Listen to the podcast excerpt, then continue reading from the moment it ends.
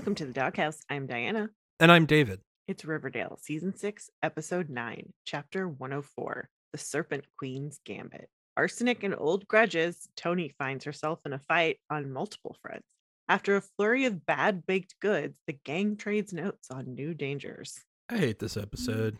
I just, it's, it's icky on a couple different fronts, and I don't like it. It's boring, number one, which is a problem that the Yeah. show has. Yeah.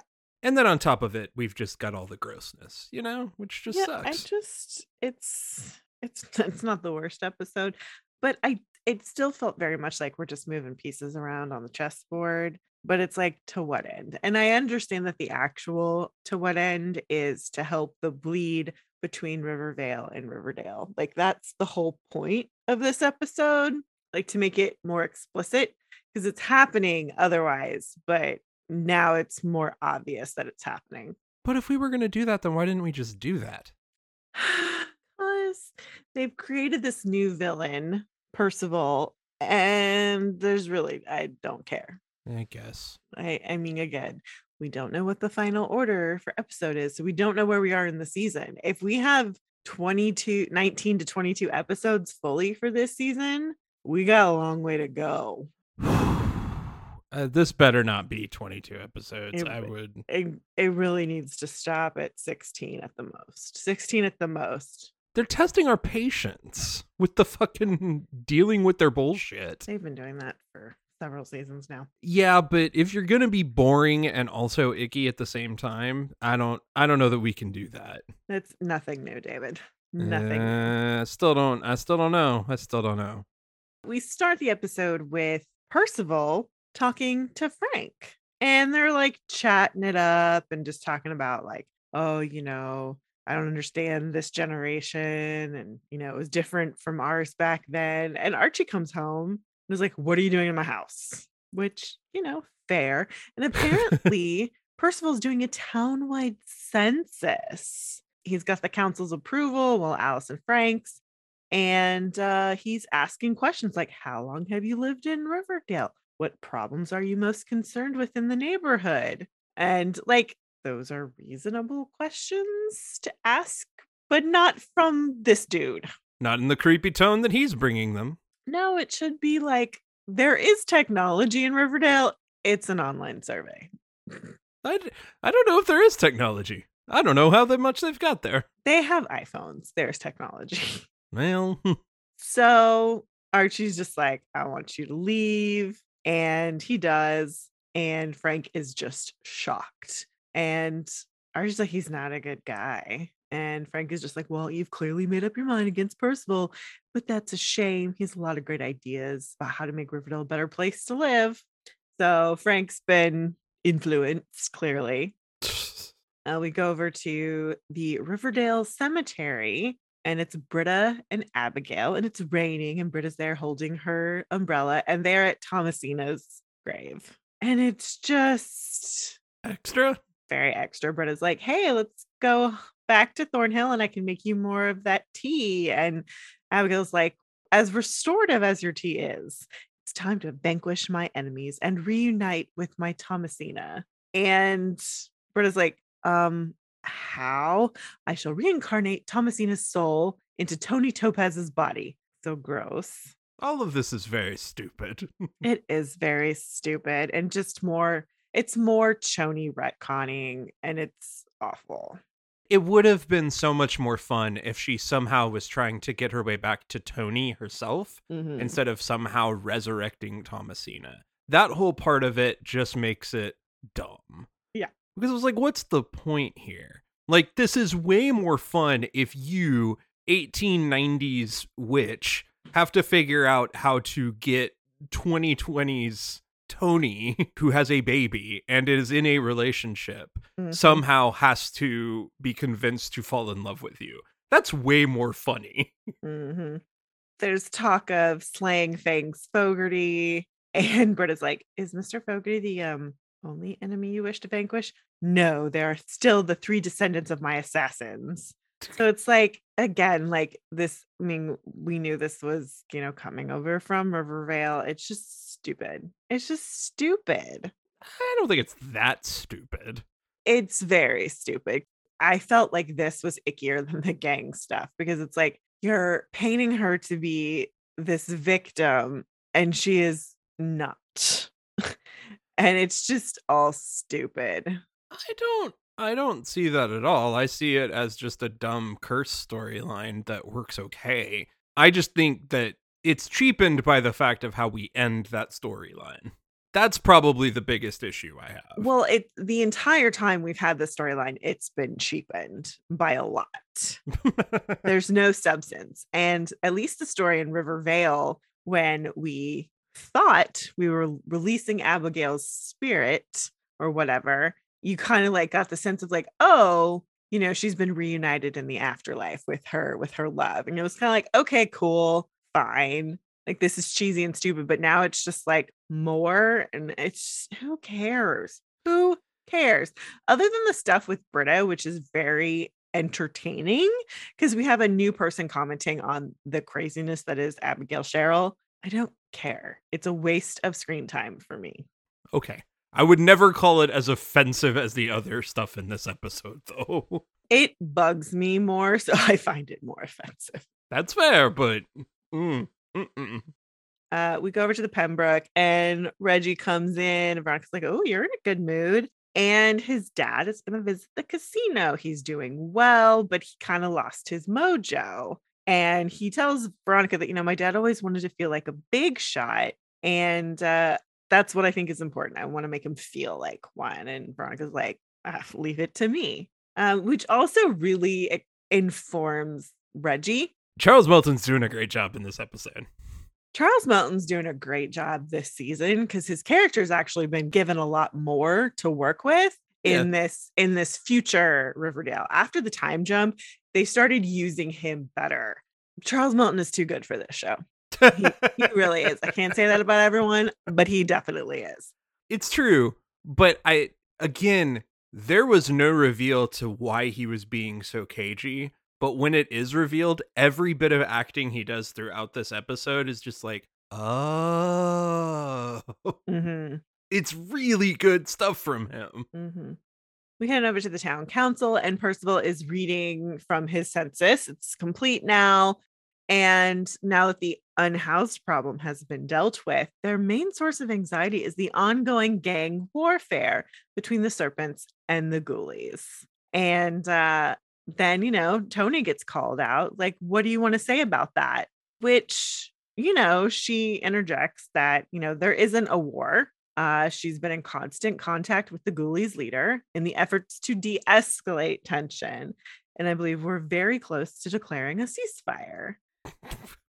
that does not help your case that you're not at war. Uh, no, I mean, it it really doesn't. If you're negotiating ceasefires, that means there is a war going on. Uh, yeah. She's asked, you know, I wonder, have you considered disbanding the serpents? To which Tabitha, who is a very big advocate for Toni in this episode, you're just like, I just want to interject. Miss Topaz is not on trial you know, your point is noted, Mr. Pickens. Let's move on to the next item on our agenda. And so, like, we just kind of move on. And afterwards, Fangs is talking to Toni, is just like, what the hell was that? To which Toni says, an ambush. And so then Kevin shows up with the baby and just like, my prince, hi, how's my boy doing? He's great. Um, and Kevin's just like, I'm nervous with everything that's going on. And they're just like, don't be. And Kevin says, I'm got to be honest, I'm having second thoughts about baby Anthony being raised around gang culture, which the use of the term gang culture I find hilarious in this show.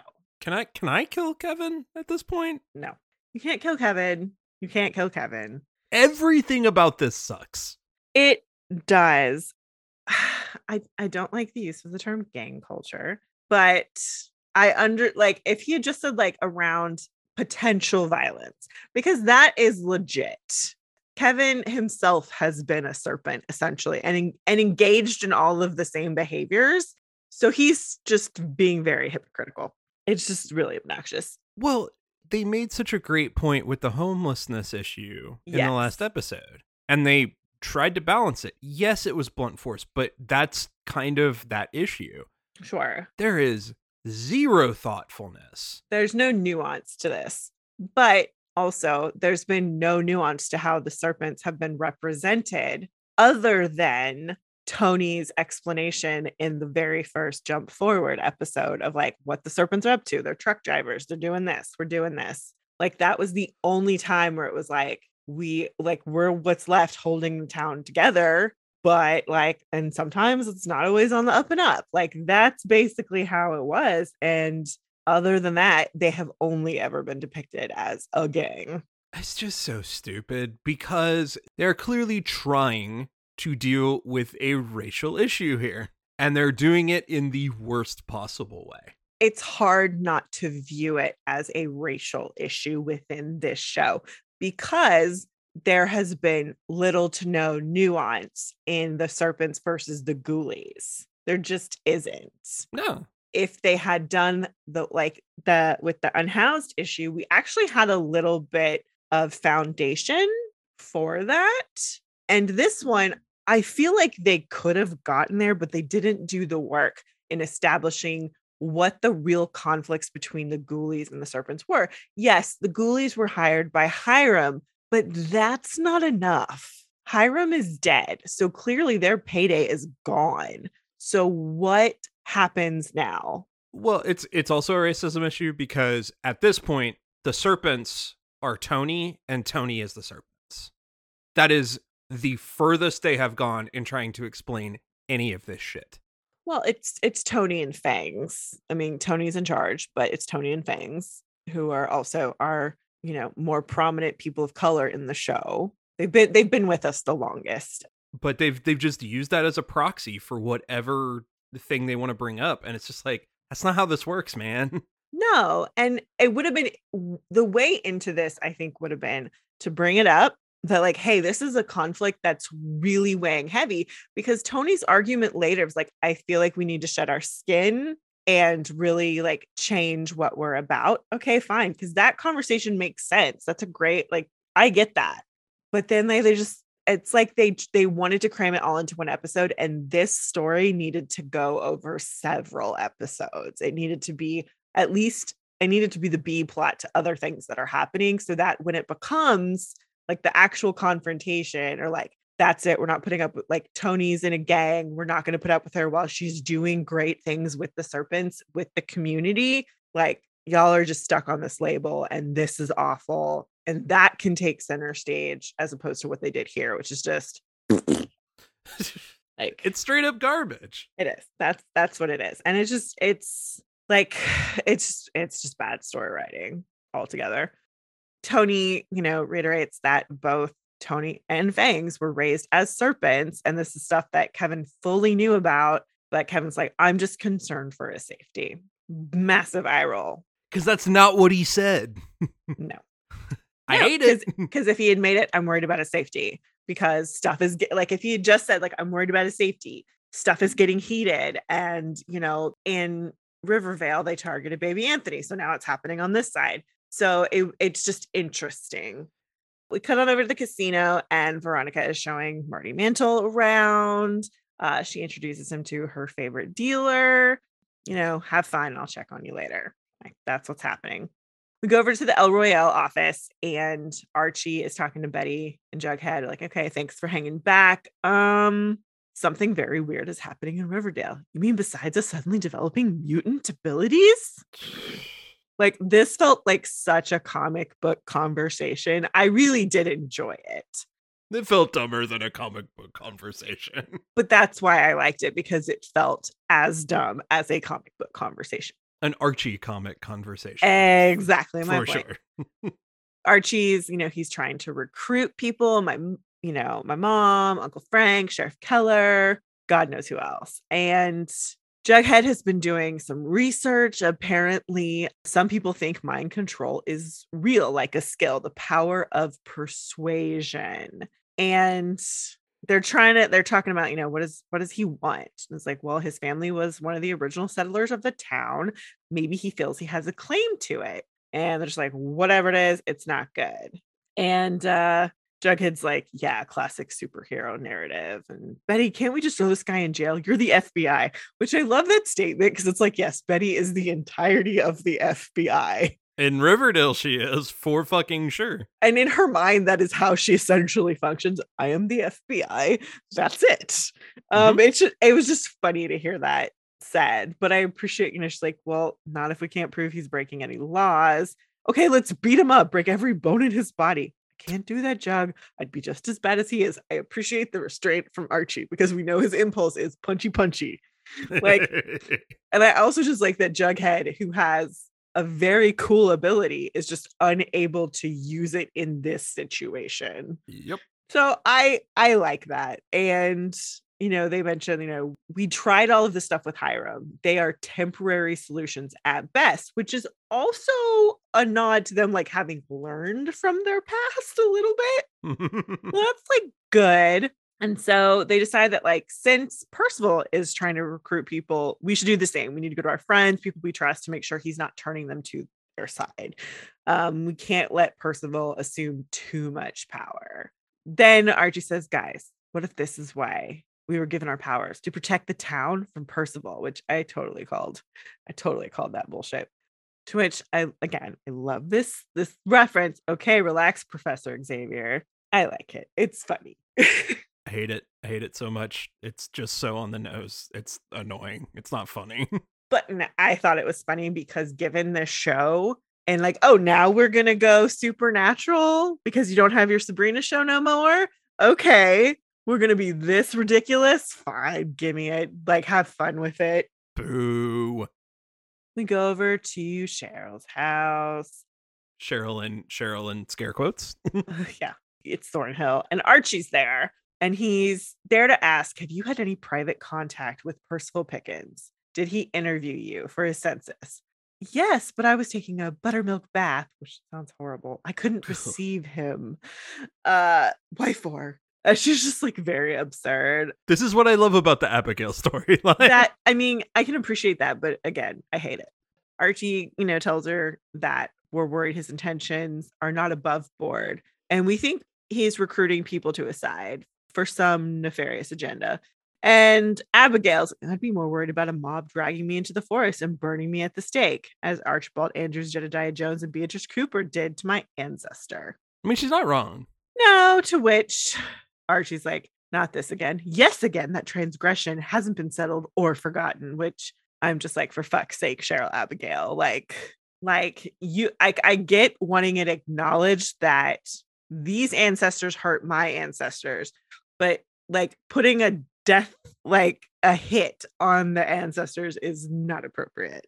And and not not from this cast or these creators. Not for this storyline. But Abigail is a vengeful spirit. Like it's it's Abigail. It's not Cheryl. No, no, no. This is Cheryl. I know it's Abigail in this scene. Cheryl did the same fucking thing. She did. There is there's no blue sky between the two at this moment. Cheryl wasn't gonna murder them. She wanted them to atone. I don't wouldn't put it past her. But, oh, I wouldn't. The- it's, No. it's so fucking stupid. And I it's just icky as all get out. I don't like it. And it just like I'm just I'm pissed about this whole storyline. I hate it. I'm not. I'm just not. It's dumb. I don't think it's any good, but I, it doesn't make me angry. Archie asks, Will you let us know if Percival tries to influence you anyway? To which she's just like, For what? Regarding Mr. Pickens, I'll keep my own counsel as I always have. And as for you three, my patience and this audience is at an end. Okay. Which then they go, Come on, Cheryl, we're the good guys. Spoken like a true villain, which is fair. But not from her. no, it's fair in if we're looking at this as a comic book, which will come up in a theory I may have. Oh god damn it. shut up i'm a genius is a very cheesy comic book type thing the villain always says that they're a good guy so she leads they she leads them out and she tells britta stoke the fires and heat the ovens britannia we're preparing arsenic laced scones because that's a thing you do that's a thing you do I like this. It's stupid, okay? but I don't care. It's it's a completely different person. We've already seen that Cheryl is trapped and trying to escape. So I'm like, fine, fuck around with it. Who cares? The only part about this that I like is that the three get to try to exercise their powers to save themselves, which I I appreciate that. To which uh Britta is a little like, um, why? uh what she's like, uh, and she's she's like, are are you know what what's happening? It's like, oh, for that unholy trinity of self-obsessed male factors. The timing couldn't be more perfect. I need a corpse for my reincarnation ritual. Hurry, lest we bake a scone for you too. Standing there, not moving. Oh, poor Britta. I do really like the whole Britta part of this this relationship. It's very good. She's also very good at making terrified faces. Yes, she's very good at it. Then we have a shootout at Pops, and it's Twyla Twist with a Tommy gun. Riverdale. This makes me so angry. As angry as you are about Abigail, I'm like 10 times more angry about this entire storyline. I'm not as angry about it is because they put no foundation into it. And so it's like, oh yeah, this is the same bullshit you always do. I feel like with the Cheryl Abigail thing, they've spent so much time on it. And I was like, this is what we're doing. This is what we're doing with this. This is gross. This is awful. This also undoes a lot of good, like rebuilding of Cheryl. I was like, this is fucking awful and has been a waste of my time. That's why I'm mad, more mad about it. I do find it interesting that we get angry about different things with this show. we do. We do. That is that is funny to me. No, I'm I'm pissed about the fact that you had actual social commentary in the last episode and then you just fucking torpedoed your chance on this one in the worst way. Yeah. that gets to me more watching this show. I expect stupid storylines for characters we've already established in a certain way for five seasons. yeah, but that was just the intro, y'all. Like that was just the intro. Uh, anyways, Tabitha calls Toni and is like, "Hey, where are you?" And she goes, uh, "Why is there more trouble with the ghoulies?" And she's like, "No, I just got a call from Alice. She and Frank are convening an emergency meeting at the council." To which Toni's like, "Why wasn't I called?" Because they want to remove you from the council. It's Percival's idea, says Alice. He's using the drive-by last night as an excuse. And and Toni's like, what is his grudge with me? To which Tabitha says, you know, you're a pillar in the community and he sees you as a threat, which is absolutely true. Absolutely. Except that that must go deeper. That has to go deeper. You cannot deny that there's something else there, which is also why I believe. So, Toni, like in previous seasons, we had all this stuff about the Uktena, like not a ton. They did that really shitty too. But they had the whole thing where Cheryl made reparations for her family's part in hurting the Uktena. Toni said her and her family acknowledged that. And like that was good. Like that was good groundwork for this stuff. So that's that's the other thing that makes me feel like Percival Pickens is like Abigail and that he's a person from the past who's in the future or in the now and he's trying to make it go back to that way, which is also why he's zeroing in on Toni because they are the present day figurehead for that group. Mm-hmm. Yeah, I know it's a bunch of racial shit, but like they're throwing out all the good work they did on that with this story. Well, there's there's so much more you could have done with that. I and I and I'm not like I, I would love it if they would attack racism by using the serpents. That's a great way to come at that. well, and new guy in town being like, "Why the fuck are you in charge of everything? Why do you have all this power?" Because guess what? That's what a lot of fucking white people do. Like it's just the way it is they absolutely nailed the greed and capitalist mindset, but they are missing the mark on the whiteness angle, and it's frustrating. It is very frustrating. So they're going to the meeting. Uh, we go back to the casino, and like the core four are together again. And the three are there to talk to Veronica. They want to talk about Percival Pickens. We don't think he's a good guy.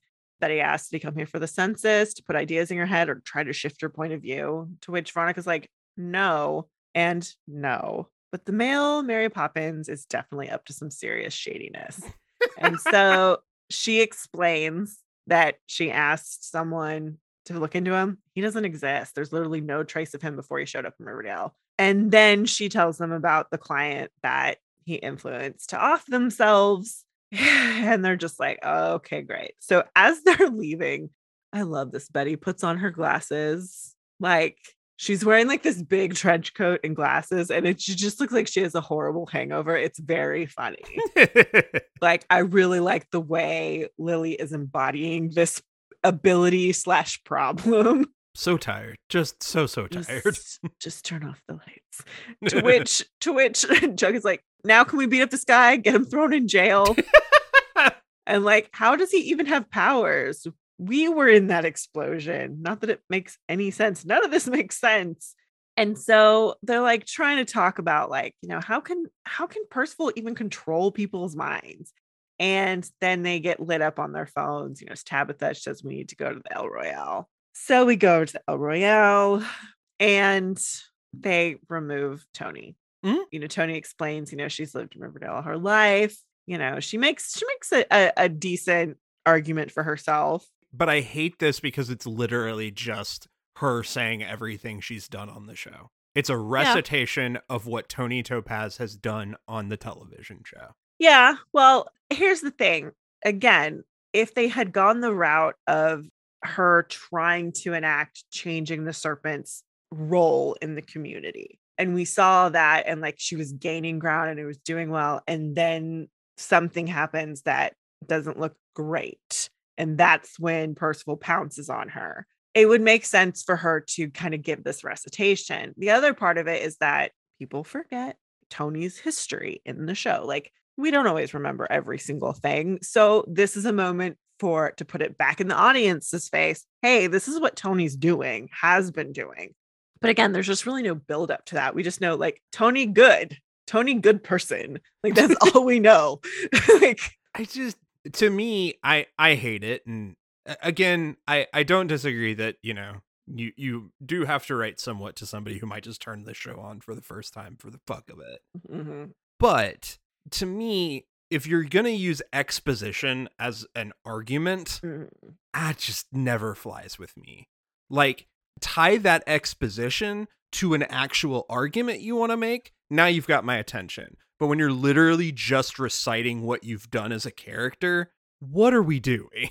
But if we had a confrontation with Percival, and clearly Percival is going to put a target on Toni's back, and then we see Toni doing work, and that's part of a B story through like two, even three episodes before we get to a final. He's pouncing on her. He's taken his opportunity to vote her out. Then it makes sense to her, like, look at everything I've done. Like, I like, like, then her giving a recitation is a comes from a place of pleading with the community to stay with her because she knows it's not all perfect. She's not perfect. She doesn't, ex- you know, and no one should expect her to be. well, at that point, it's not a recitation. Well, no, it's not a recitation, then it's a plea. And this, I do agree, this is a recitation. It, the way it's performed, the way it's written. Um, and that's not a slight against Vanessa Morgan. That's just, this is how it was teed up. So that's what you do. It's just a waste of our audience's time. Well, we, we're just, we're just spinning our wheels. yep. So Alice says, let's put it up to a vote and see what happens. We all know what's going to happen. We go back to the casino. Mr. Mandershall is not doing well. He is in pretty deep to the tune of seven grand. So we cut back to the town council and the mutants show up because it's just a great thing to call the children. They're not children anymore. yeah, yeah, whatever. But it's like, Mom, what what's going on? Uh, we heard there was a meeting. Uh, yeah, uh, fortunately, Toni was voted off the council. Let me guess, this was Percival's idea. Well, except for Tabitha, it was a unanimous vote. To which Jughead's like, unanimous against Toni? How is that possible? Oh, come on. Well, okay, this is a fair question. That's a reasonable question. Even though they have a theory, does it like putting that to Alice? Alice, this is Toni. How could it be unanimous? Which is fair. I mean, doing good things in the community, sure, unanimous vote. But Toni getting rid of a pillar in the community, unanimous vote? Uh-uh. So that that is a question that deserves to be raised. I don't buy it. I don't buy it because it's like, have y'all not seen what he's willing to stoop to? Like, some of this is just, you know, dumb detective brains, but sometimes I'm just like, y'all are really dumb. No, Jughead asking the question to someone like Alice, who is supposed to be a hard hitting investigative journalist. We know she's not, but they don't know how much under the influence are they of Percival. Is it all the time, always? Once he gets his claws in you, that's it? Or is it just in the moment he needs something from somebody? They don't know how his control works. They don't know if it is officially his control. So it makes sense for them to ask this question. We view this scene very different. Yes. Uh, so we go back to the casino. Veronica comes by and uh, Mr. Mantle's playing with a bunch of the wise guys. And she's like, the house is calling for a break. And so she's asking Mr. Mantle how he's doing. And he's like, you know, I'm a little down, but my luck is turning. Um, can you float me five grand? Ooh. Which Ooh, Veronica's no. like, we don't really do that here. But maybe you should step away from the table and slow down a bit. You know, cut your losses. So you're throwing me out of my son's casino. You can't embarrass me in front of these guys. Yeah. I mean, hey, look, there are lots of casinos that will do that. Well, I- they they want you for as much as they can get from you. but I think there are a lot more casinos, especially some of the higher end places in like Vegas and places like that, where they will, they will be like, yo, we have to cut you off. Because there's been too many people that have that have had massive problems and it's bad for business and it's just bad in general. There have been families who have gone after the casinos for their predatory behavior. Yeah. Like you know, you know, my person had a problem. And you kept calling them and offering them free stays when you know they have no money. Like that is predatory behavior. yeah, it, it- I have no problem with the casino who wants to run and people have fun. And it's just you have to have a line. You have to have a line in the sand where you're like, Yeah. uh uh We cut to baby did a bad bad thing. Oh my god. This is a great use of this song, and it's Cheryl wearing the most absurd outfit ever, walking down the hallway with muffins and scones, all a la Little Red Witching Hood, is what I wrote in my notes. I mean, this is the outfit she was wearing when she first emerged. So no, it's not. That's what I thought too, but it's Really? not the same top. It's very similar, but it is not the same. all right. Um, but I appreciate that you were you were paying attention to her outfit. um because that's gonna come up later so she goes and gives a scone to archie then she gives one to jughead which i love how ravenous both boys are like free food yay! I'm gonna eat the food. Like we knew we were gonna get that from jughead but we got it from archie too and so it plays into the dumb Archie comics character. Okay, I'm I'm I'm leaning into this a little bit more for them. i'm fine with that. And then we get to betty and betty sees cheryl's aura and she's just like what are what are you doing cheryl? Like are you trying to poison me? To which uh cheryl is saying i'm offering you an olive branch. Why don't you take one like your cohorts did what did you put in those scones? Cohorts? Jug and archie to which betty runs to archie don't eat that scone! I already did! Which like you can see the crumbs all on the table. I do love, first of all, the fact that as soon as she goes, "Are you trying to poison me?" and Abigail just huffs and stomps away. how dare you learn my scheme. Um but yeah archie going Oh, i already did she goes it's poison. What? I'm invulnerable remember? Well jughead isn't. Get a glass of water and a salt shaker and meet me in the bathrooms. I love that Archie's like, "Oh, well, I'm good, so who cares?" i mean fair fair. He's so dumb. dumb dumb archie. And so she goes to jughead don't take another bite. Bathroom now. And so they're like cheryl gave us poison scones. We think so. I saw her aura okay? Drink this then throw up. Stall Glass of water and salt shaker. Woof. yeah uh, that is old school but effective. It will make you throw it it can make you throw up really really fast. You gotta, you gotta get that stuff out of you. yeah. So we cut on over to the tang's apartment and toni's talking to fang. She's like you know what if the serpents shed their skins and rebranded a little bit? Uh to which fangs is kind of like huh? We'd no longer be a gang which is triggering like the black panthers which is not a bad plan and is actually a really great reference point especially with all the racial stuff they're alluding to but not actually talking about or confronting. We focus more on community driven programs helping the town's youth seniors which like again if they had made the story percival is now focusing in on toni and the serpents and we had this go over a few episodes this would be great and make such sense for toni's plan and her position in the community like this makes sense Well, this should have started after the time jump. I mean, Mm, this is how you set it up is that the serpents are becoming a community self-defense group.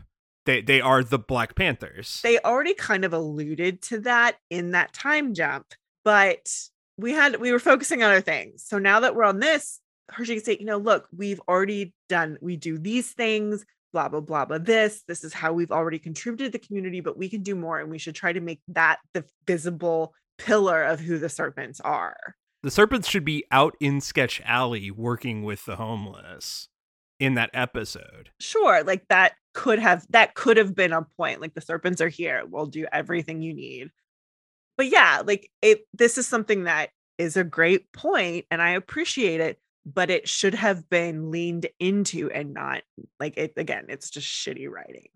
So Fangs raises a- good question like, wouldn't that be handing the town over to the ghoulies? To which Toni says we could ask Betty for help from the FBI. You want the FBI to fight battles for us, which ag- also, especially if you studied anything about the Black Panthers and the FBI, whew, okay, Yeah.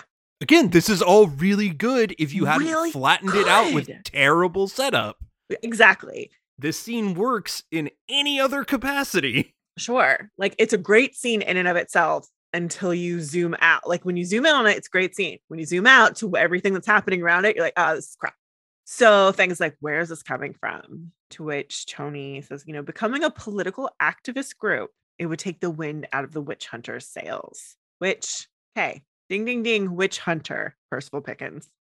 Again, I help it it helps fuel the whole he's from the past person. I mean, number one, yes. Number two, Toni is so wrong. Toni is so wrong about that.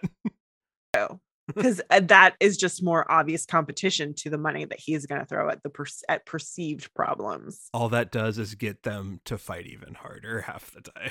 So Fang says, "I got to be honest. I don't think the serpents are going to go for it." And Toni's like, "They will if we stay united on this." Fangs, are we united? To which thump thump door bursts open and the cops come in with Kevin being fucking shady as hell. Uh, we got a warrant Fangs. We received reports of illegal weapons in the apartment. Weapons, absolutely not. When that's Toni, and she goes, "And reports from whom?" Uh, to which someone says, "I'll check the baby's room." Fangs goes, "The hell you will," and slams Kevin up against a wall. To which Tom Keller says, "That's it. He's done." Puts Fangs in cuffs, and the other guy, unnamed deputy man. This is the most deputies Tom has ever had. And he goes into the other room, comes back, and has got a bunch of guns. Toni's like, Kevin, why are you doing this? And Kevin says nothing, but gives Percival a look, who's there, also assisting in this. Raid. It's a raid. It's a raid. It's a raid. Uh, we cut to jail, and Toni's like, Thanks. I'm gonna get you out of here. Where did the weapons come from?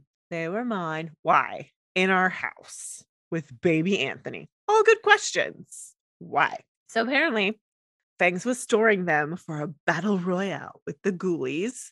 Uh, you stopped talking to Twyla Twist, but she reached out to me, challenged me to a rumble. I do love the use of the word rumble. Oh my god.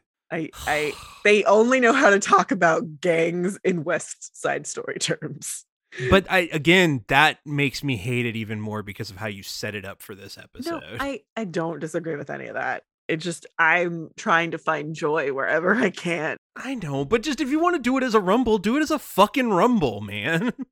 And Fang says the other serpents they want to fight. I'm sorry, Toni. Sorry ain't good enough on this one, Fangs. You done fucked up, jackass. This is a massive felony. Yeah. Uh we cut on over to Pembroke and Reggie, Veronica, you know, how was the scene at the casino? Dad said he had a blast again. Uh, to be honest, we kind of had a moment. He was losing a lot of money, and I asked him if he wanted to step away, and he didn't. And it's not a big deal, but it kind of got me wondering how did your dad get into debt with my dad? Was it gambling? Fair question. Uh oh. Which Reggie's like, he was making improvements to the car lot, and the bank didn't want to give him a loan. Ronnie, the guy's having a good time, and you want to squash that? To which Veronica's like, not at all. I just wanted to make sure he's okay. And Reggie's just like, trust me, he's fine. Which you can tell Reggie's lying. Yeah.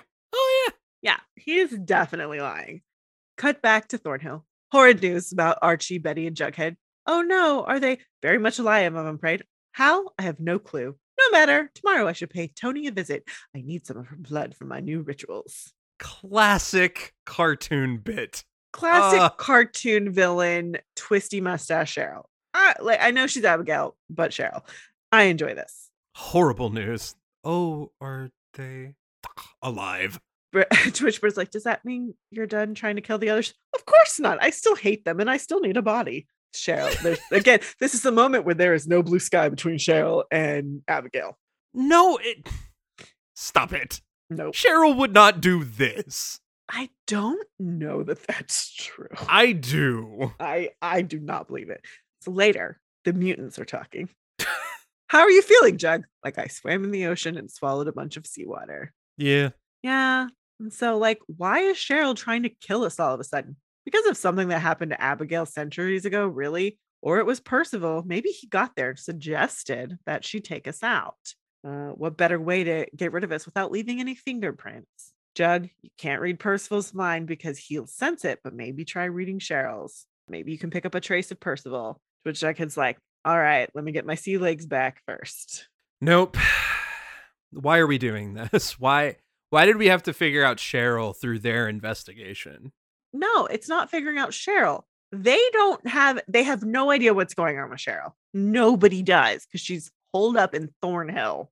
Well, she's holed up in a mental jail inside Thornhill. Yes, but to them, it's Cheryl. She barely comes out except to be twisty mustachy. So why is this like, and yes, she's always caused chaos for them, but now she's actually trying to murder us. That's new. Yeah, that's the new part. Is like she's always caused chaos, not evil. Look, it makes sense for them to try to figure out if Percival is behind that. That is the other new element. Cheryl's acting weird. This dude is making other people act weird. Maybe he's involved in that because that almost worked. I just don't want to talk about her anymore because I want to know what the fuck is up with Percy. Well, fair. Tell me about Percy.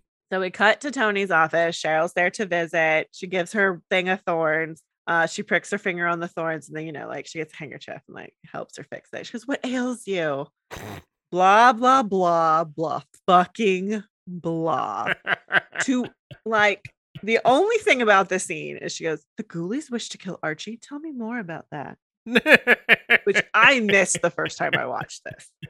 It's ridiculous. It's very ridiculous. We cut over to the car dealership and Reggie comes in. He's like, You called dad? I'm in trouble, Reg. I lost the car lot. The dealership? How? When? Marty went to a private game at Cusina Sacasa, which is a nice callback. Um, we haven't seen that place in a while. Uh, we were having a great time, and one thing led to another. It was like the last time at the racetrack. Remember, I couldn't stop. And the more I lost, the more I kept on playing. Ugh. I was thinking you could talk to Veronica and she could talk to the wise guys. They're sort of her crowd, aren't they? And Reggie, you could just see him so disappointed. It's like, I worked so hard to get you out of that hole, dad, and you put us back in it. Like, I, I feel so bad for for Reggie. Yeah. Like, Reggie's gotten a shit hand. But again, Yeah, he's doing so much acting for a reveal that's not going to come till the very end of this episode. absolutely. And ugh, so good. He agrees that he'll talk to Veronica. Mhm. Uh, we go back to the Tangs apartment and Janet Weiss is there. Um, she's doing a wellness check. I've been informed this may be an unsafe environment for baby Anthony. And this is where we get the flashback to Rivervale, the La Llorona story. I received an anonymous complaint. I'm here on a wellness check, Toni. And then we've like we kind of see little bits of the like I got an anonymous complaint and like she flashes to Kevin as well as part of that. So she's like, Toni, is everything all right? Yeah, yeah. I was just having deja vu. She's like, I would never do anything to put baby Anthony in harm's way, which why are we still calling him baby Anthony? Because that's that everything has to be extra on this fucking television show. So they go to his bedroom and there's no baby in the crib. Toni, the window. Oh my God. Then we cut to Archie's walking out of the El Royale and Cheryl, like yelling like a hyena, dressed like Twyla Twist, throws a Molotov cocktail at him. Oh, Archibald.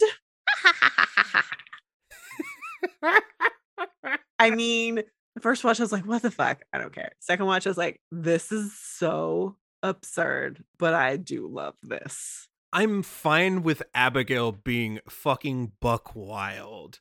What I don't like is that it doesn't tie into any storyline whatsoever, and that's the annoying part. What's interesting to me is could Cheryl, after being in this weird, you know, nightmare verse, Mm-hmm. suddenly have insight as to what the fuck is going on? Cheryl might be a key in understanding this whole superpowers bit. And Toni as well, because holy shit, after all of this gang story that I hate, this scene is so fucking cool to me. Yeah, no, this is fun. Like, this is funny because, again, it's twisty mustache villain as opposed to just, oh, this is painful. Yeah. Anyways, we go over to Pops for a search party. Uh, Tabitha has organized a bunch of people to look for baby Anthony because in Riverdale, we take care of our own. So, like, she's passing out flyers to people and they're starting to leave. And Jughead's there listening to people. And they're thinking things like, poor kid, hope he's okay. She's not fit to be a mother.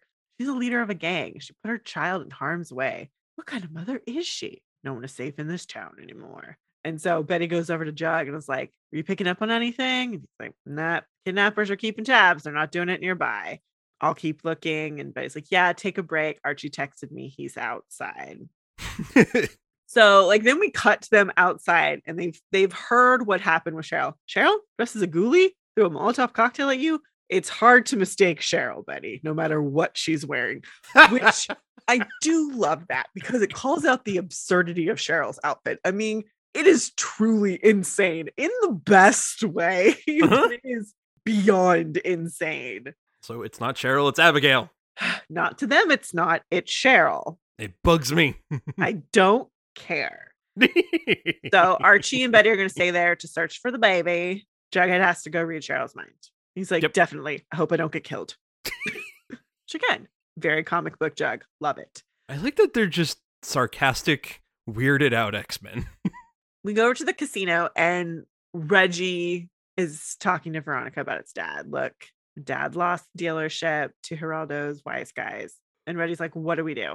I'll talk to Geraldo's pals. But can you admit that your dad has a problem and needs to be cut off? Which really pisses Reggie off. What?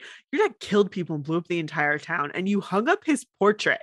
But my dad has a streak of bad luck and you want to bar him from my casino? To which Veronica's getting like, "Ah, how dare you? I mean, nothing Reggie said is a lie about Hiram. I still believe he's he's at this point trying to lie to himself about his dad. Yeah, but nothing is unreasonable about what Veronica is saying.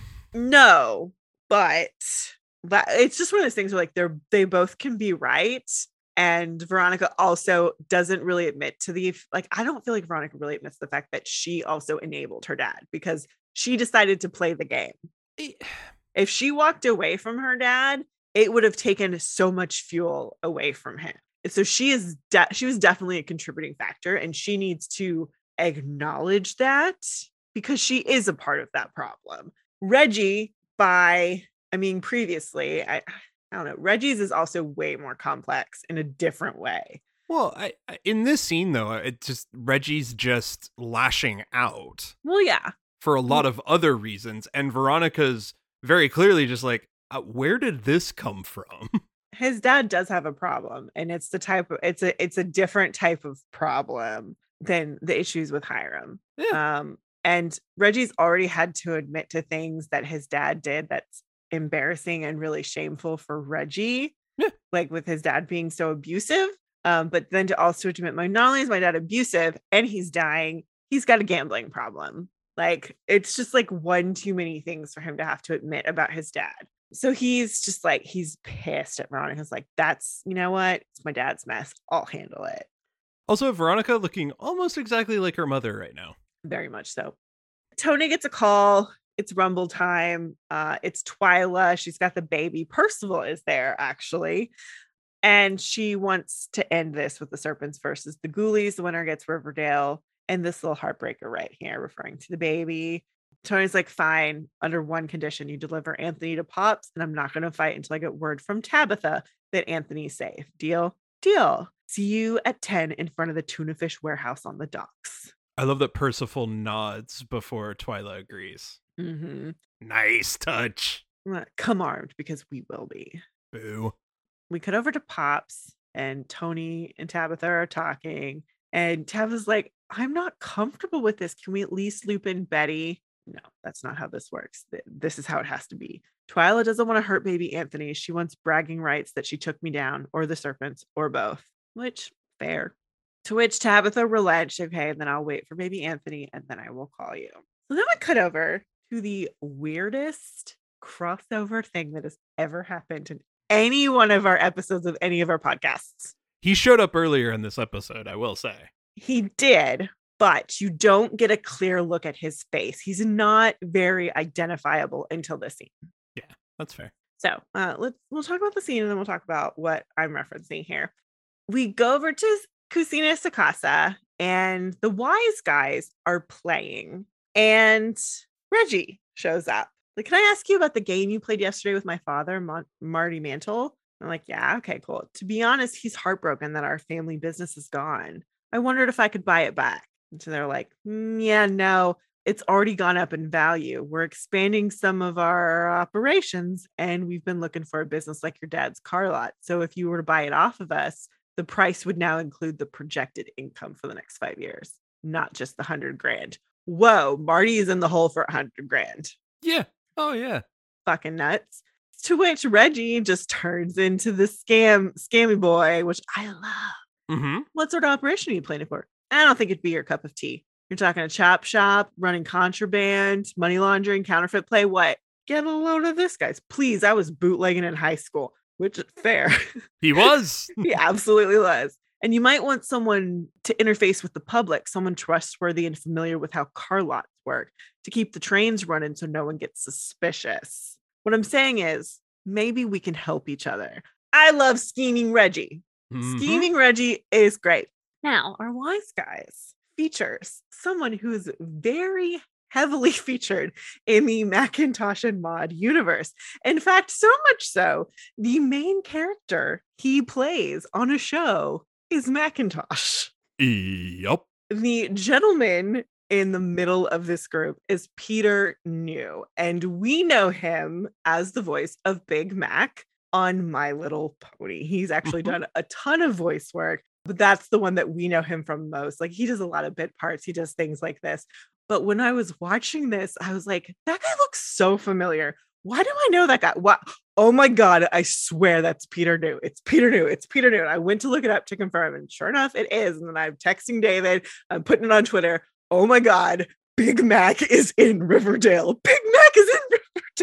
That next day, Peter New tweeted, How's my Riverdale fam doing? I am so happy. I am so happy. I tagged him in my tweets. I was like, this is the happiest weird coincidence I've ever seen. I, I feel like it was like, here's a gift to y'all, this little podcast network. Because uh, while we are called the Doghouse, we are on the Macintosh and Maud Network, which is named after our two favorite characters from the show. David's is Big Mac, and mine is Maud.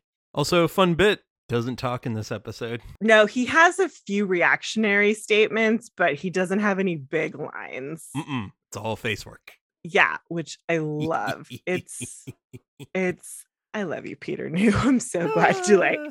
i'm so like and that's another thing like he's done so much voice work and i just love that i recognized his face. We cut on over to thornhill and jughead knocks on the door and britta opens but she does not look good. She looks very frazzled. And essentially jughead gets britta to think things to explain what she cannot say. And we get Expo Britta. She unloads. She's terrified. I'm living a captive existence here. You won't believe me, but Mr. Cheryl is asleep and Abigail Blossom has possessed her body and she's been trying to kill you on the eve of the blood moon. So Miss Topaz's soul will go into the corpse and Thomasina can be reincarnated into Miss Topaz's body. To which like Jughead's just like, okay, cool. Are you gonna be okay until the blood moon? To which Britta like shake nods her head. Like this was so absurd, but in the best way. The only thing this missed was Jughead being like, "That's so much." like that's a lot of information to take in in 30 seconds. We needed that line. We needed a, a line to that being like, okay, then. Like, Um, also, like the real world acknowledgement that I just read your thoughts, both of them. Just like from like, both of them. What is happening? Yeah. Like, we we missed that, and that was a bad missed opportunity because that would have been so funny. uh huh. Ugh, I love I love that she she wants to unload, but she can't, so that she just does it in her head. I mean, fair. sweet, sweet Britta, I'm so sorry. You should have just been the high school quarterback. Yeah. Ugh. we go over to Pops, and Tabitha is walking in and she sees Kevin and another cop, who we find out is Walker, talking. And the other cop is saying, I can't believe Keller put us on patrol duty while everyone gets to be part of the turkey shoot. I want to see some action, exterminate those serpents. Shut your damn mouth, Walker. And that's Kevin telling him to shut up. And Tabitha's is like, Whoa, whoa, whoa. What are you talking about? What turkey shoot? Kill the serpents? Kevin, whatever else is happening, Toni is still the mother of your child. Tell me what's going on. Which I argue that baby Anthony is not Kevin's child, not in this world. I know I've theorized that potentially he is the biological father of Anthony. However, he 100% abandoned that child when he broke up with Fangs. Uh uh That is not his baby. There's so much bad in all of this. I hate it. Nope. If he had been a part, like if if he had made an effort to be a part of this baby's life and maintain a familial relationship with Toni and Fangs after he straight up dumped Fangs, then I would say yes, he is a parent because he was part of this conception. But no, in the actual world of Riverdale, Kevin is not the parent. But you gotta say, uh, the depiction of the sheriff's pretty accurate. We cut on over to Toni and she gets a phone call from Tabitha. Hey, what's up? The ghoulies aren't here. Do you have baby Anthony? No. And Toni, get out of there. You're walking into a trap. What? It's the sheriff and his deputies. They're out for blood. Kevin told me it will be a turkey shoot. It's a trap. Yeah, basically. She's like, I'll call you right back. So Toni hangs up and it's like, everyone, we gotta get out of here. We gotta get here now. Police show up. So, like, hands in the air, guns on the ground. Freeze, stay where you are. Serpents, put your weapons on the ground, blah, blah. And so Toni's like, don't give them a reason to shoot. That's exactly what they want. And then Percival says, You heard her. The serpents are resisting arrest. To which Toni, who's had her phone in her hand this whole time, says, The hell we are. And I'm live streaming this right now, you scumbag. Uh, so be careful what you do. The whole world is watching, which then we get a shot of Percival, and he has a very concerned look on his face, like, You bitch, you got the best of me on this one. Because clearly he speaks something and some, I, I guess, on people he's already influenced. And that's the reality. That's what they're going to do. He's clearly got, I think it's a little bit more than just mind control, if you will. No, something else is going on. Yeah.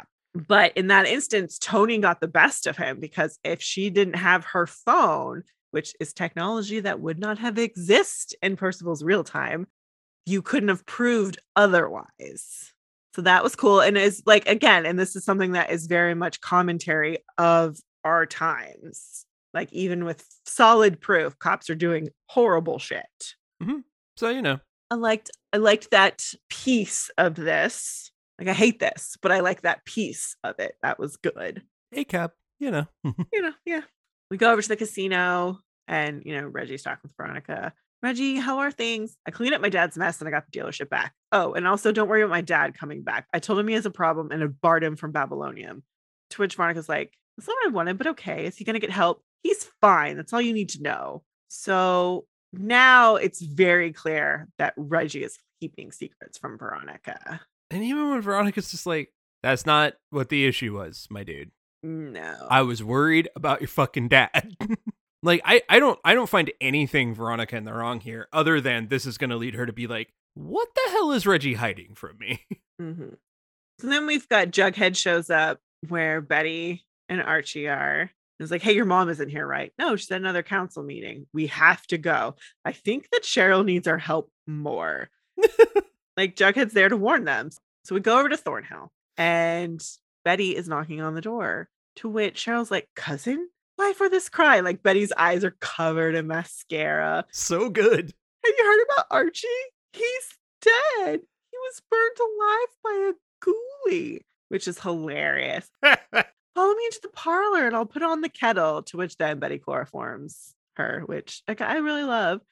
Once she Betty's got helped her to the ground, she goes, Cheryl, if you can hear me, help is on the way. No. Cool, which is nice. Like Cheryl can be fucked up, but like they don't wish her like harm. Like, I don't want anything good for you, but I don't want anything bad to happen to you. I think that's the key for me here is Mhm. that and and what leads them to like come around to very quickly be like, "Oh yeah, this makes a ton of sense." It's because Cheryl may cause chaos. Cheryl may sow discord. Mhm. Cheryl wouldn't ever try to hurt them.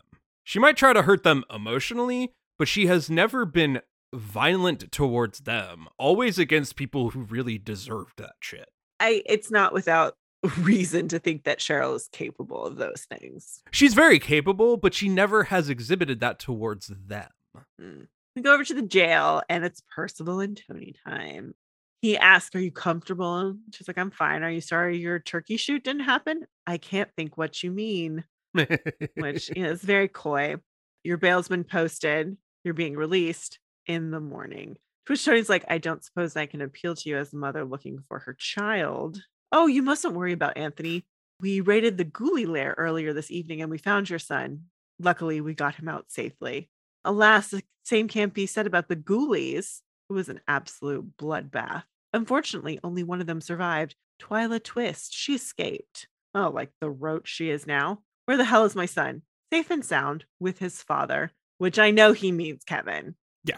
That baby is not with Fangs. no. Fangs is in jail I don't think Fangs is still in jail. for a fucking weapons charge. How are they going to post bail for him? I don't know. Ah, But I know like this is like what he means is the baby is with Kevin. Yeah, of course he does. So And that's where like the ickiness of the Kevin of it all comes back Yeah. to this. I think Kevin's gonna, you know, die trying to protect everybody from Percy. so we cut over to like the Thornhill Woods, and Abigail is tied to the stake, and the three and Britta and Rose are there with uh, Nana Rose holding the Julian doll. On a stick. Which no, he's not on a stick. Oh, I thought she was. No, he's kind of like a ventriloquist doll. Like that's the style that he's oh built in. god. Even worse. I know. Well, that's they're creepier looking. Anyways, Abigail screaming, "You villains! You'll never get me out of this body. It's mine now, mine!" To which the the guys are yelling, "You'll see how long you last once this fire gets going. You dare burn me again!" To which Betty gets up and goes, "As many times as it takes, bitch." Perfect. Perfect. Betty has zero fucks with between the migraines and the aura and the needing the sunglasses. She is very tired and very much just like, just get out of my fucking friend's body, you stupid bitch. I don't have time for this shit. So they start like reading a, a spell, and then she screams really loud. We cut to the town council. Percival is now on the council because Antoinette Topaz is incarcerated. Mhm. Then we cut back to Abigail as Cheryl. She's continuing to scream. She screams so much. The fire goes out. And then Nana Rose basically like throws the doll. She goes, It twitched in my hands, to which everyone's like, yeah, whatever. well, they're all like, duh. Yeah, whatever. I mean, like, we all knew what was going on at that point. And then they're like, Mr. Cheryl, Cheryl, is that you? To which she's like, Yeah, where's Abigail? And then we take look at look at the doll. Cool. We're gonna have an Annabelle situation now. Great. Okay, but but wait. I don't hate that. No, new theory. New theory. Hmm. Percy isn't a Pickens or a ghost from the past. Percy is the curse. no.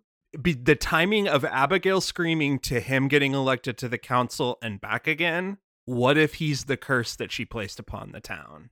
I don't think he's the curse. I think he's the one who went after her and He's the one that convinced Archibald and the ancestors to go burn her. I think that, and I think he created the curse, Oh. which is why, like, she, like, he put a curse on Abigail. She can't die until he lets her. Oh, Something to that effect, Oh shit. Which is why she's so hell bent on going after all these other people because this is the only, like, she can't hurt Percival, right? Like, in her current form. Uh, cue the mafia movie. As soon as I get out, they bring me back, in. Yeah, pretty much. we go to the jail. Toni's been released. She's got Tabitha there. Kevin brings the baby and he says, I'm petitioning for full custody. To which Toni's like, Don't do this, Kevin. And he's like, I just want what's best for the baby. And I've been talking with Miss Weiss. My only concern is for Anthony's safety. And then, like, as he's leaving, we see Percival just standing there. If we didn't have that earlier scene and that Uh-huh. gang culture line, Yeah. this would work. Because what I what I think should happen far more is that Percy's the asshole, clearly. Sure. He's definitely influencing this. But the I what should be happening here is that people are trying to follow their best judgment, but they are reaching the absolute worst conclusions because of what he's whispering to them. Sure. Like Alice, like we don't realize how bad this is getting because Alice is this is totally within character for Alice. Frank being talked nicely by somebody probably doesn't take a whole lot of nudging to get in that direction. Like Yeah. because Frank Frank is a pretty altruistic person. So like if he's reasoned with, then it's like, okay, yeah, I can see that. Cool. So like those aren't big swings. But Kevin, who we we have established is very influent. He's very subject to influence. Yeah. Him like being willing to take care of the baby, like that was an olive branch from Fangs and Toni. And he took that seriously. But then like I wish they hadn't I agree. I wish that we hadn't had him saying I'm worried about the gang culture. I wish we had just gotten him showing up at that raid and we getting like the whole anonymous complaint thing and then we get hit with this because then it's like it's this is all Kevin. Like Kevin submitted that complaint about things submitted that complaint about the baby. Now this is where we're at. But see, it plays even better to me if Kevin wasn't the one who placed the complaint. It plays even better if Kevin is like, like they go up to him and he's like, "I'm sorry, I don't know, but they're here," and he's like along with them, and then the guns show up and he's like, "You're fucking kidding me." Yeah. It plays so much better to me if Kevin thinks the best until the very last possible moment, Mhm. because that's far more within Kevin's character. Sure. And I think that's the the point here is that all of the characters should be within their character, but now assuming the worst because of what Percival is trying to tell them, Taking taking extreme actions against people they are supposed to care about. which is what people like Percival do. Sure, totally. Um, or against their their best self-interest. Hello, Republican Party. No, no, I okay, I can see that. I I can I can see that. I just that that would work so much better for Kevin. Yeah, but we don't care about Kevin because he's TBK. He's not. I know, but I just want him to be because I think that's such a cooler way for like to have that villain uh, be wrapped up and kill Kevin because that's what's gonna happen. What if Marty Mantle is TBK? It's so boring. It's way more interesting if it's Kevin. All right, we cut on over to the dealership, and the wise guys are there. They're like hanging out with Marty, making him feel great. Like everything's fabulous. Reggie comes in. He's like, uh, you know, how's it going? Oh, it's great. You look happy, Dad. I am. I'm having the time of my life, son. Time of my life. Cut to doctor's office. And the doctor says it's not looking good. Your father's on the donor list, but at this point, it's highly unlikely he'll get a transplant in time. And so Reggie's like, So what do you think? He's looking at a year. So now we get why for Reggie, it's just, I just want to enjoy what I have, what time I have left, which is a is directly related to what happened with Rivervale. Yeah. Which again, like it's bleeding over. And we knew that was going to happen, but I do like these types of parallels. Like that makes sense and is interesting to me, which will play into my theory I've got here in a minute. And the fucking reveal of that and all of his like, why is he being so defensive and so weird? And then it's like, holy shit, Charles Melton. Yeah. It's all him. Like the writing is solid to lead you that way, but honestly, it's all him nailing that scene, knowing what he knows without giving it away to the other person. Yeah. It's perfect. We cut on over to Betty and she gets a call from Dr. Curdle Jr. Haven't seen him in a while. Hey. Yeah, it's like, hey, did you hear about the ghoulie slaughter? Yeah, 22 ghoulies dead. It's horrible. I'm sure you've got your hands full, but there's something off about the bodies. Oh.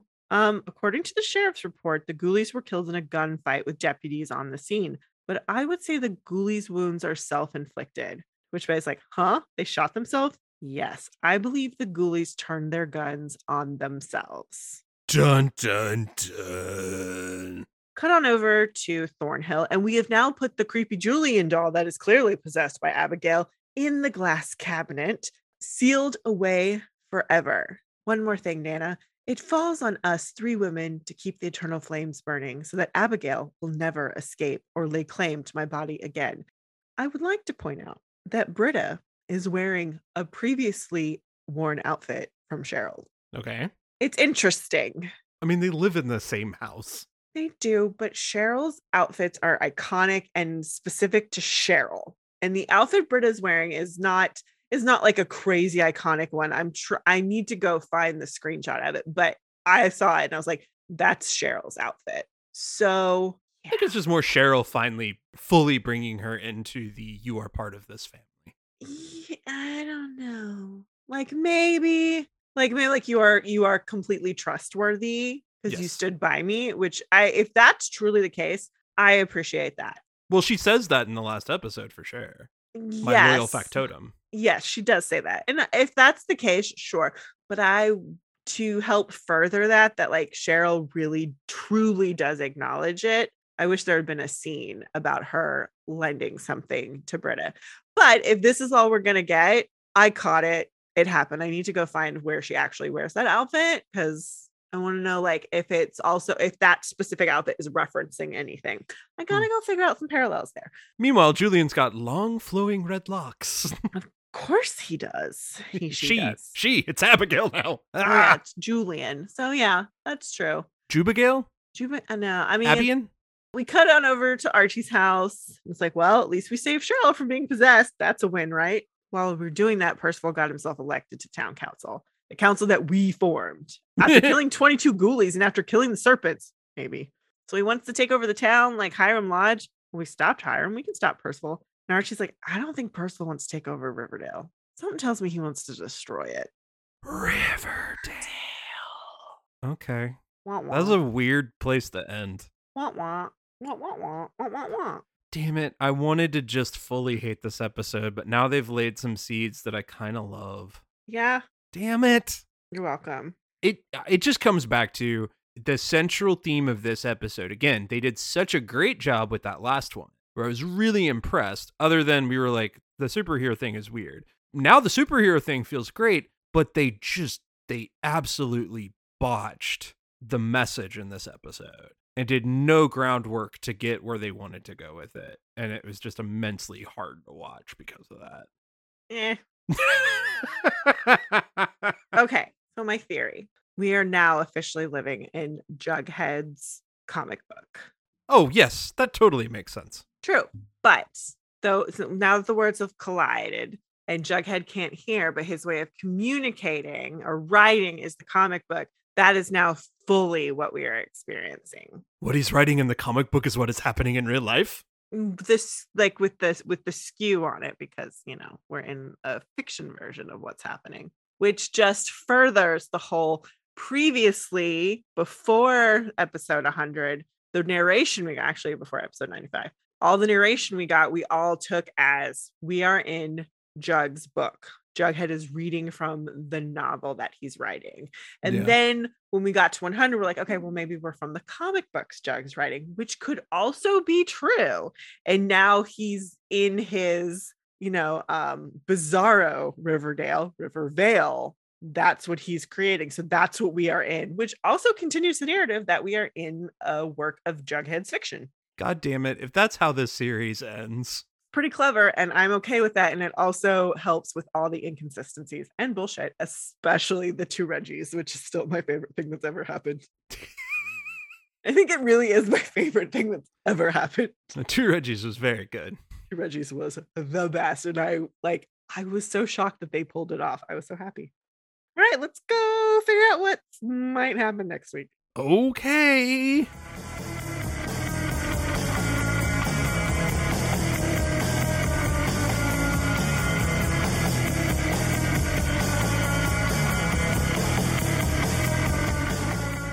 Another fucking boxing match. Are you kidding me? Oh, of course. No more boxing. Ah, it's it's No more it's- boxing in Riverdale. It'll but be it's like the Town from Footloose, but with It's so boxing. important. it's not. Not. Uh, anyway, Annabelle is haunting the house. I'm I'm pretty certain of that. Seeing Cheryl being tortured.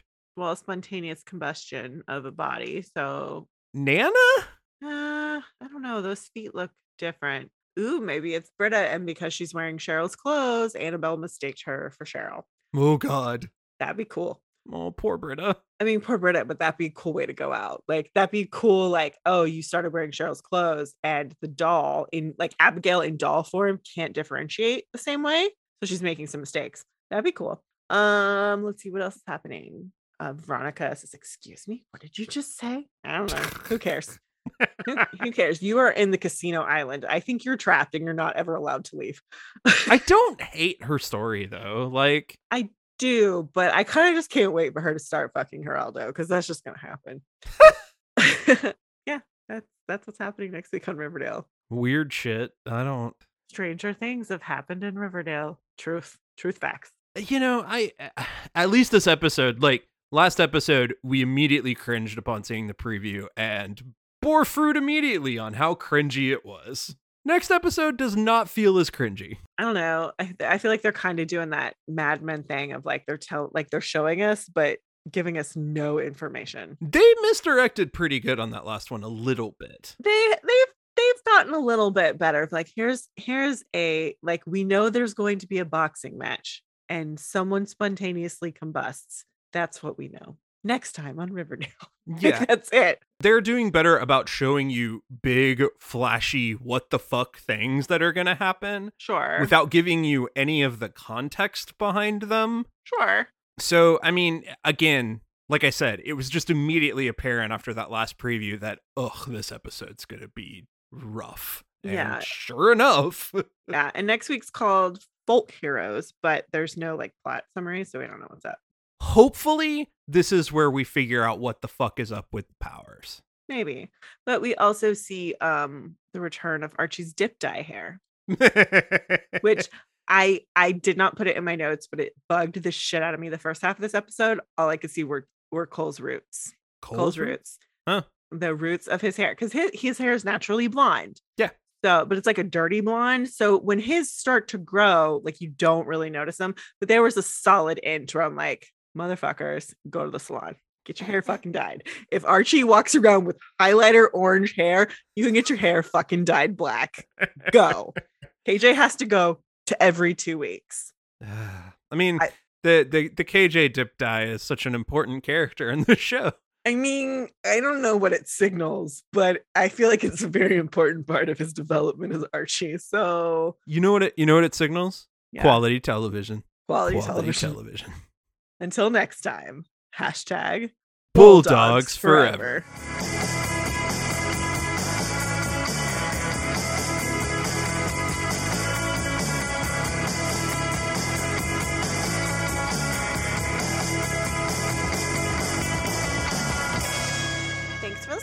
sure to review and rate us on iTunes, Stitcher, or wherever you listen to your podcasts. For questions, comments, and recommendations, you can email us at macintoshandmaud at gmail.com or find us on Twitter, Instagram, and Facebook.